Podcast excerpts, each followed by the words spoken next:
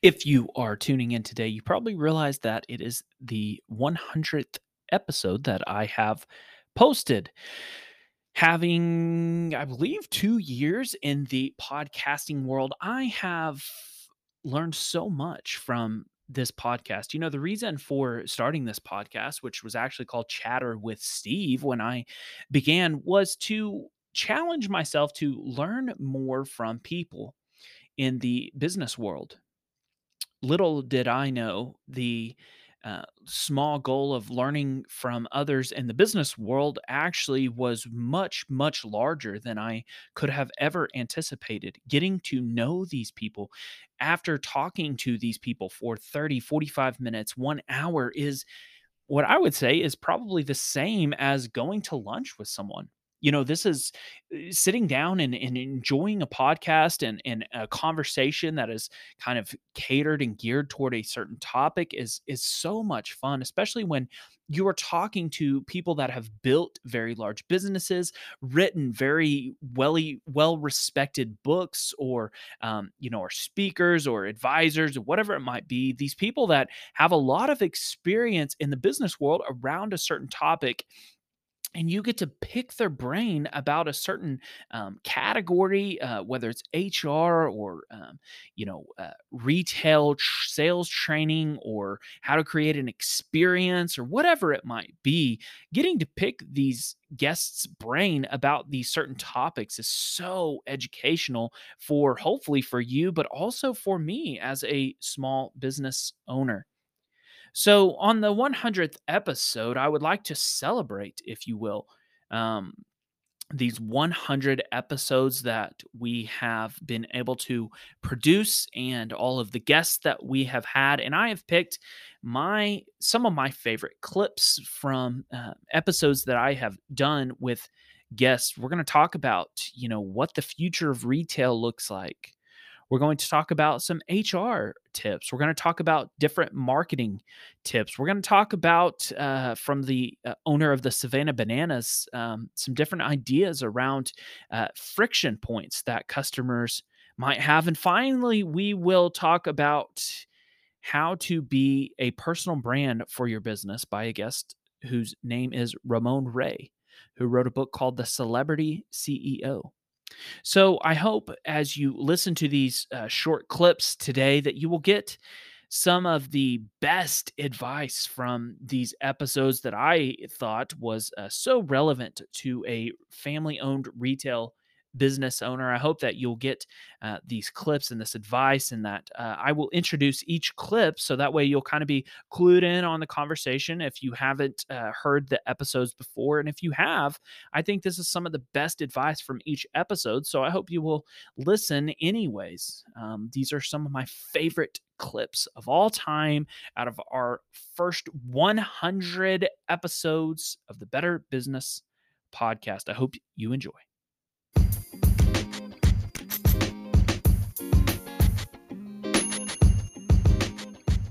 Hello and welcome to the Better Business Podcast, the podcast that helps you improve your family owned retail business. My name is Steve Cook. I'm a third generation business owner, and with the things I've learned and talk about on this show, I've taken my family's retail business to over $10 million in sales. Now, let's get to the show. Bob Phibbs, who goes by the name The Retail Doctor, is the first guest clip on our episode today. Bob and I talked about in this episode how not to be a showroom for Amazon. Bob is a retail advisor, consultant, whatever you would like to call him, and has been doing so for some of the largest brands uh, for over 25 years. Brands like Yamaha and and some of the the largest companies, uh, Harley Davidson, uh, Purina. I know he's done some work with and for, and he'll talk about on this clip. But what Bob believes is that retail is definitely changing, which I think all of us listening to or being on uh, this podcast would agree with. And that is that retail is not the uh, uh, uh minimum wage worker anymore. If you are going to survive in retail in 2022 and beyond, you have to have a different set of skills than perhaps you used to be able to have. And what Bob actually sells, the product that he sells, is sales training. He believes that the retail uh, employee of the future will actually have to be a somewhat of a salesperson, in that you will not be able to just have cheap prices and good marketing, things like that, that you will actually have to create an experience for a customer and have very, very talented salespeople that are actually paid quite a bit of money. Um, these are kind of like the door to door salesmen of old. And so Bob talks about a little bit in this clip how he believes the salesperson of the future will actually behave. I would just say I think we're we are seeing that employees want to be valued more than ever before. I think that in the future we're going to find that the retail salesperson is going to be a skilled uh, workforce. It's going to deserve a higher pay. It's not going to be the disposable anyone who doesn't have training uh, can get a job because already you know you can do OnlyFans and strip for people. You can be an Uber driver. You could do DoorDash, but the you know when I grew up, long before you were born, my friend. The only shot when you were getting going to be an entrepreneur was maybe you'd go mow lawns or have a paper route or something like that and then you'd start in retail because either that or you're going to be digging ditches you're going to be doing something manual and and we figured it out that's kind of you know mm. i i always used to think what the hell am i doing in retail because i got my degree as a conductor you can park that there yeah. later but um and then suddenly you realize wow all of this knowledge of how i've learned how psychology works when influencing people, having fun in a brick or mortar store. Hey, this is going to be my thing. Great. And then a lot of people move on into marketing or sales or their own business or they rise to C level execs, but they all learn those lessons in retail when they were figuring it out. So for younger people, they grew up on the Food Network, Steve. So they learned everything was it's three quarters of a tablespoon at you know two minutes and th- everything was precise to get an instagrammable picture so they come into your mm-hmm. store and you're like, uh, go move that from there over there and fulfill this. And it's like, can I just have a lobotomy, please? And we don't treat them or train them when they're the most hopeful, educated group ever. And so the smart retailers are going like, holy crap, uh, what does this mean? And my final point is retail is a game of being brilliant on the basics, as you know. It's yeah, you could do mm-hmm. metaverse, I get it. You could uh, buy influencers. There's a million ways people will spend your money, right? But if it really yeah. comes down to it, it's really very small. How did somebody feel when they came in contact with you and your brand in your store? If you master that, life's great. If you miss that, you are pretty much a warehouse for other people's products. And you know what? There's always somebody cheaper. So, talk to me about you said that retail is about sticking to the basics and or you know doing the basics well i guess and i completely agree with that do you think that retailers need to act differently going forward and what i mean by that is high end retailers um, meaning the the ticket items that they're selling if they're selling a very high ticket item versus a low ticket item or maybe they're selling small products that could be shipped or they're selling large products like we do that are heavy and can't really be shipped via UPS do all retailers need to act differently in your opinion or do you think that they are all kind of need to check the same basic boxes well, you know, I've worked with some of the highest luxury brands in the world with half a million dollar necklaces all the way down. I was the CMO of a coffee franchise where it was $4 was the average sale. Hmm. And people love to say, oh, we couldn't, or that's not us. Well, that's fine. Mm. That's not us as Walmart, so or Amazon, right? They have amazing amounts of data, and it's just a numbers game. We know that if we put this on an end cap, it's that. But most stores don't have that traffic. And I think you're a feed store, isn't that what you, you guys do? So Correct. we had a yep. Purina dealer uh, join Sales RX, my online retail sales training program, and they doubled their average ticket. And he wow. said, I can't believe this worked in a rural farm in Florida. I'm like, dude, I'm just teaching you the soft skills of how do we talk to other human beings. he goes, Yeah, but it's all different now. I go, What's different? He goes, Instead of my customers coming in and like getting it or my guys just shooting crap with them, they're actually coming in having discussions. They're looking forward to meeting them because they learned it's back and forth. They've learned how to talk mm. in a confident manner. So um, I think no matter where you are, and don't get me started on my railing on luxury brands because I I buy things. I go into a lot of luxury stores, and I walked into this one luxury store in Manhattan in uh, in January, and I walk in. It's freezing, right? It's a wind chill of like ten degrees. I walk in, and this woman says, "Can I get you a bottle of water?" And I'm like, "That was the best." Like of all the things you could say in the world, my friend I took them off the shelf. There's three thousand. That's the one that's going to make the sale. And I was, I just looked at her like, uh, no. And then she went and she stood over and I mean stalked over in the corner with her hands behind her back and fell in pose, watching me. And I was like, and you think I'm to buy a thousand dollar hoodie with that?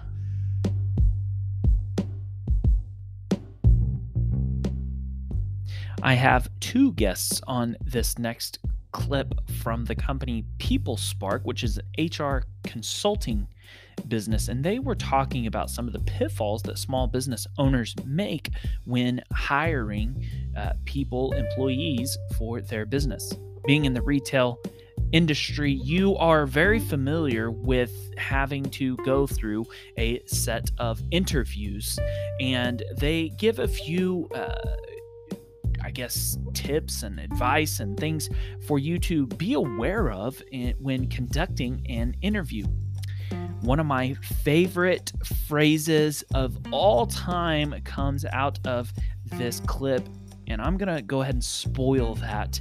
Um, Aaron is talking about how when you see somebody with the perfect resume and you see somebody that seems like a perfect candidate and you go into the interview already with these preconceived uh, notions that you are going to hire this person because their resume was so great. And she calls that a rush crush.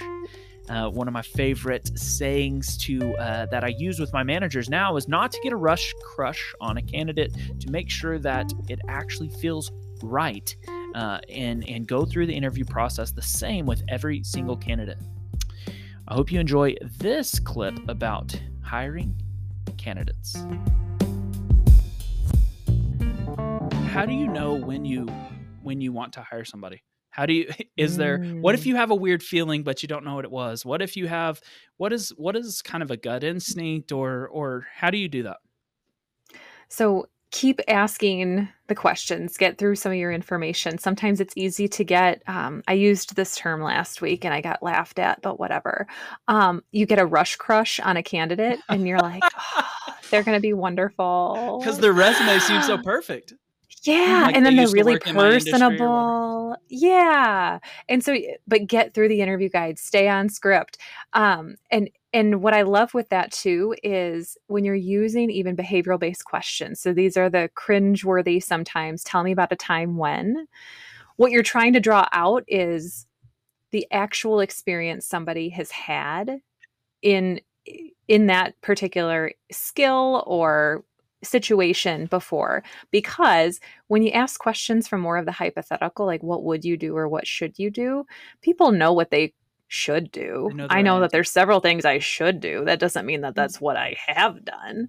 Uh, so we want to we want to get that information from there. But I love using STAR um, as my framework for listening to a candidate's interview a- answers, and it's a framework that's that has been taught, and I learned it years ago in prepping as a candidate for behavioral based interviews.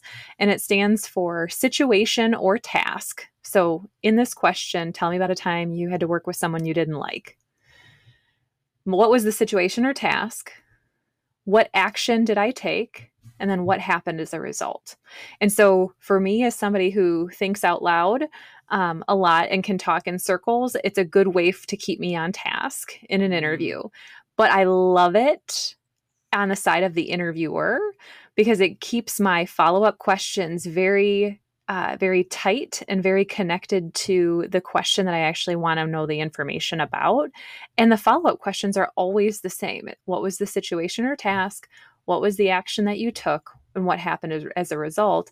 And wherever I don't have one of those areas, I go back and I that's my follow-up question. Oh, so Steve, I heard this. So what actions did you take? What was the result of that? And so it gives you that framework for it. And I've been disappointed by candidates that I really wanted to hire. Um, when I we applied that and when I've used that in framing up how they were answering those questions. And so the more you can do to your question of staying on task with what is the behavior, what is the experience I'm looking for, and making sure that you get all of the good stuff. Because sometimes people give you a really great answer. And then when you dig further, because you didn't get all the elements of STAR, you'll find out that they actually played a very minimal role on that team or in that experience. And it, it isn't as good as you thought and talking about that rush crush, I've I've legitimately caught myself. So they have like a perfect resume. They have a whatever degree, they worked in your industry for this many years, blah blah blah.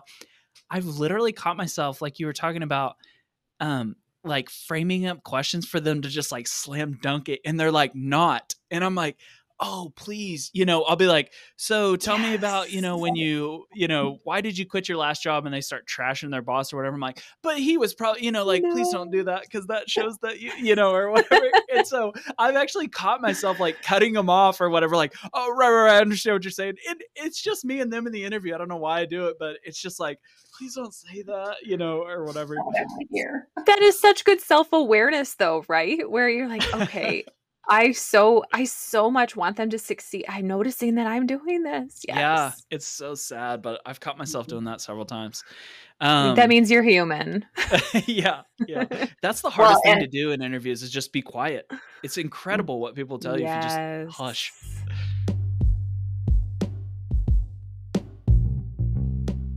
Mike Michalowicz is a New York Times best-selling author and has sold millions of copies of books about business. He also clearly runs a very successful business himself. And on this episode, we talked about marketing. In this clip, particularly, we are talking about how some small business owners once they have this desire to start marketing and in earlier in the episode you couldn't hear this part but earlier in the episode he was talking about how you need to get over the fact that you don't want to sell your certain products in your business and that you need to have this obligation this sense of responsibility that man my products the the things that i sell the the things that I do in my retail business are important for people to have. I am the best option for these customers, and how you need to have a sense of responsibility to market. So I framed that uh, thing that we were talking about about this responsibility to market and talked about how what if someone doesn't have the funds to actually do certain types of marketing what if you don't have money to run facebook ads what if you have money to run a commercial or billboard or whatever it might be and this whole episode was talking about his book which was get different marketing and how marketing has to be different from other people. And he gives a few crazy ideas here in this clip about getting different marketing with Mike Michalowicz. And they're like, hey, you know what? He's right. I, I do have a, a responsibility to take this product and, and, and get it to the masses. But somebody just doesn't have the money to market, to advertise. What would you say to that person? Oh, thank God you don't have the money. You got a chance now money goes after the obvious. You know, if you had hundreds or thousands of dollars, you may hear, you know, run Facebook ads. That's what everyone's doing. Money goes often to where the best practices are. And uh, there's a sad lie that's perpetuated that if your marketing isn't working, you haven't done enough of it yet. And so we're like, well, I didn't get those Facebook conversions. Maybe I need to do it in a bigger way. And uh, sometimes it's the case, but rarely is that the case. Most often, it's that we're blended in that we've hit this thing called habituation in the prospect's mind, meaning I've seen that hey friend before, I don't need it. So when you don't have money, you're forced to do different. Uh, I've actually now written up about a hundred different ideas that cost nothing or, or near nothing. I'll give you an example. One thing I did is I observed what my contemporaries were doing, other authors, And I saw that everyone does an email blast, you know, uh, white background, black text, maybe there's a picture in there, buy my book. So I'm like, okay, if everyone's doing black on white, what if I was the first guy to do white on white, AKA invisible? So I sent out an email, it was white text, white background. There was a one line in there that you could read in black text that said, This may be the first ever invisible ink email you've received. Click and drag below to highlight your message. Get out of here. And uh, you'd highlight it, and sure enough, it would pop it on the screen because now it's it's highlighted over. And that one, the open rates were four times, uh, and the click through rates four times what I've experienced with any of my other emails. And if you think about it, it applied the, the DAD framework. It was different. How many invisible ink emails do you get? Uh, it was attractive because it invoked curiosity. Maybe it harkens back to when we were children. We used to pass secrets and stuff in school, or or use an invisible ink marker to reveal a message. And I had the direct built in there with the message. I told them, "Here's the action to take now. You've seen this." Um, to be more engaged with the work I'm doing, and uh, that was wildly successful. That's one idea that would, if, if you already have an email system, it costs nothing more to just change the text to white. And that's the type of stuff we want to look at. Subtle or, or simple changes that have an extraordinary impact. You got to be careful giving all this advice because then if everyone starts doing it, you become not different. So you got to be careful with that. so it's funny. It, that's a great point, Steve. So it's funny. Um, I, I, that is one. I have a hundred ideas like that, and uh, many of them I'm using right now. Here's why uh, I, I think it's a good idea to give the advice away. First of all, it is shocking how few people do it because it takes courage. We have to get over that devil of being bothersome or I'm not, I don't have enough time. Or being weird. And most people won't get over that. So there's a little threat there to me. The second thing is we're in such a diverse set of businesses. I'm the author doing that. Now, if, if other authors do that exact same thing, now I'm compromised. It's it's, it's washed true. out. But if someone does it in the welding industry and someone does it in, I don't know, potato farming, it will work in all these categories because it's the first time the client's experienced it. It's the first time they're receiving that hey friend.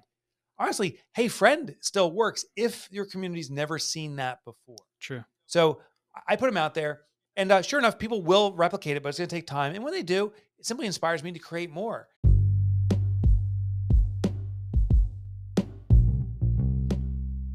This next clip is from one of my favorite episodes of all time. The owner of the Savannah Bananas baseball team, Jesse Cole, is talking about how he gets all of the crazy, wacky ideas that he has. This episode was originally recorded, I believe, at the end of 2021. And in this clip, you'll hear him talk about Banana Ball. And he they were just at the beginning stages of this. I think they were about to announce their uh, world tour, but he is trying to basically invent a sport and uh, make this Harlem Globetrotter type of environment with his baseball team. So, in this clip, he talks about how he comes up with these crazy ideas that he has and how failure is not that big of a deal, and also some wise, wise advice about walking through the customer experience and trying to find friction points. This is one of my favorite episodes of all time with Jesse Cole, owner of the Savannah Bananas baseball team. Do you know which major league hitter has struck out more than anyone that ever played the game? Which major league hitter has failed more than anyone that's ever played the game? I'm not sure. I'm not a I'm not a staunch baseball guy. Very few people are, but it's like, like, like my point is this guy failed more than anyone. He struck out more than anyone that ever played the game, but he's not known for his strikeouts. He's known for his three home runs in Game Six of the 1977 World Series. He's known as Mr. October. He's a Hall of Famer. It's Reggie Jackson. My point here is, people don't forget your strikeout. People people don't don't remember the strikeouts. They don't they don't remember them. Amazon, Jeff Bezos, we talk about that, one of the greatest innovators of our time. How many people are talking about the Amazon Fire phone today? It was a $200 million failure. My point is, what's your next at bat? We fail every day at the ballpark because we're trying so many new things. People don't remember the failures. And you either have a success or you have a story. If you have a great failure, that's a tremendous story. so yeah. it's how you look at it. So my point is, people are so afraid, but the reality is, people are in their own bubble. They're focused on their own things, and a failure is only a big failure if you don't get back up to bat. And most people don't keep coming to bat. They do this big failure and then they're so scared because they failed, they're not going to try anything new. Yes, then people might remember because it's the last thing you did. What are you going to do next? What's that next at bat? So that's how I challenge people. It's like have so many at bats that you're due to get a hit. So you've been you've been written about in multiple articles. You've been written about, like I was talking about before we started recording, in, in different books and things like that for your unique branding or your unique customer experience, whatever you want to call it. And you wouldn't be this obviously well known if it wasn't uh, unique and different than everything else. But let me ask you this: How do you come up with something different because all you can see is what everybody else is doing. How do you how do you specifically come up with different ideas? Do you is it from a cartoon show? Is it from a, a books you read or anything like that? Like how do you how do you come up with with unique things to to do for branding and marketing? Maybe that's due to come i have two three year olds but it's not cartoon shows at this point. That's that's not, that's not where they're coming from. Um, the greatest ideas come from problems, frustrations, challenges. The greatest ideas come from putting yourself in your customer's shoes. So the greatest ideas for us, the biggest innovate, not the craziest ones. The crazy ones are different, but the biggest ideas, it starts from friction points for your customer. So literally, if you just look at the customer experience that you have in your industry and write down every friction point, every frustration point, and every starting point. So for instance, baseball long, slow, and boring, huge friction point. So for us, we looked at all right, what would it take to have nonstop entertainment? How could we have music, the band? How could we have people getting interacting when they're coming to the ballpark? How could our bathrooms have entertainment? And that's why we literally have making bacon urinal cakes where our fans are actually peeing on our rival. So you think about all the points which long, slow, and boring and having fun. The next friction point: you go to a stadium, stadium, you go to a ballpark, you get nickel and dimed. Steve, you've been there. Five dollars yeah. for parking, you know, fifteen dollars, twenty dollars for your ticket, three dollars for a program, eight dollars for a soda. You keep going. I said that's a thirty dollars for nachos. Yeah, yeah, with just way too much cheese or way too little cheese. They never perfect the amount of cheese. That's a whole other story. but so we looked at the friction points there. We said, well, that sucks. You know, I don't want to keep pulling money out of my pocket. Every time I have to pull my credit card is a friction point. Every every pay point is a pain point. So if you think about that, that's a good starting point. Every time someone has to pay, how do you make it frictionless or how do you make it remarkable? But anyways, so so I had the point that's a friction point. So we said, could we make every ticket all inclusive? So now you come to our game. There's no ticket fees, no convenience fees, no parking fees. You have one ticket, includes all your burgers, hot dogs, chicken sandwiches, soda, water, popcorn, and dessert, everything for $20 total. So you look at those friction points. And so I think for any industry, you say, all right, you know, in your customer, what if, what if people don't like about this industry? And what would be the exact opposite of doing that? If they hate, you know, if you think about lawyers being charged every few minutes, every 15 minutes for an email, you know, if you think about obviously the cab industry and what Uber did, you think about Airbnb, all the biggest innovations come from frustration points. So that's where I challenge everyone to start. And that's where we continue to think about walks are boring in a baseball game. So we developed yeah. a new rule. They're called a sprint. In banana ball, on the fourth ball, literally the, the, the umpire goes, Ball four, sprint. And the hitter takes off full speed. The catcher has to throw the ball to every position player before it's live, and the hitter's running around. And it's usually a double, maybe a play at third. It turns the most friction, boring part of baseball into kind of exciting. And so, like, we've looked at this at every piece of the experience, and that's how you can really start to innovate.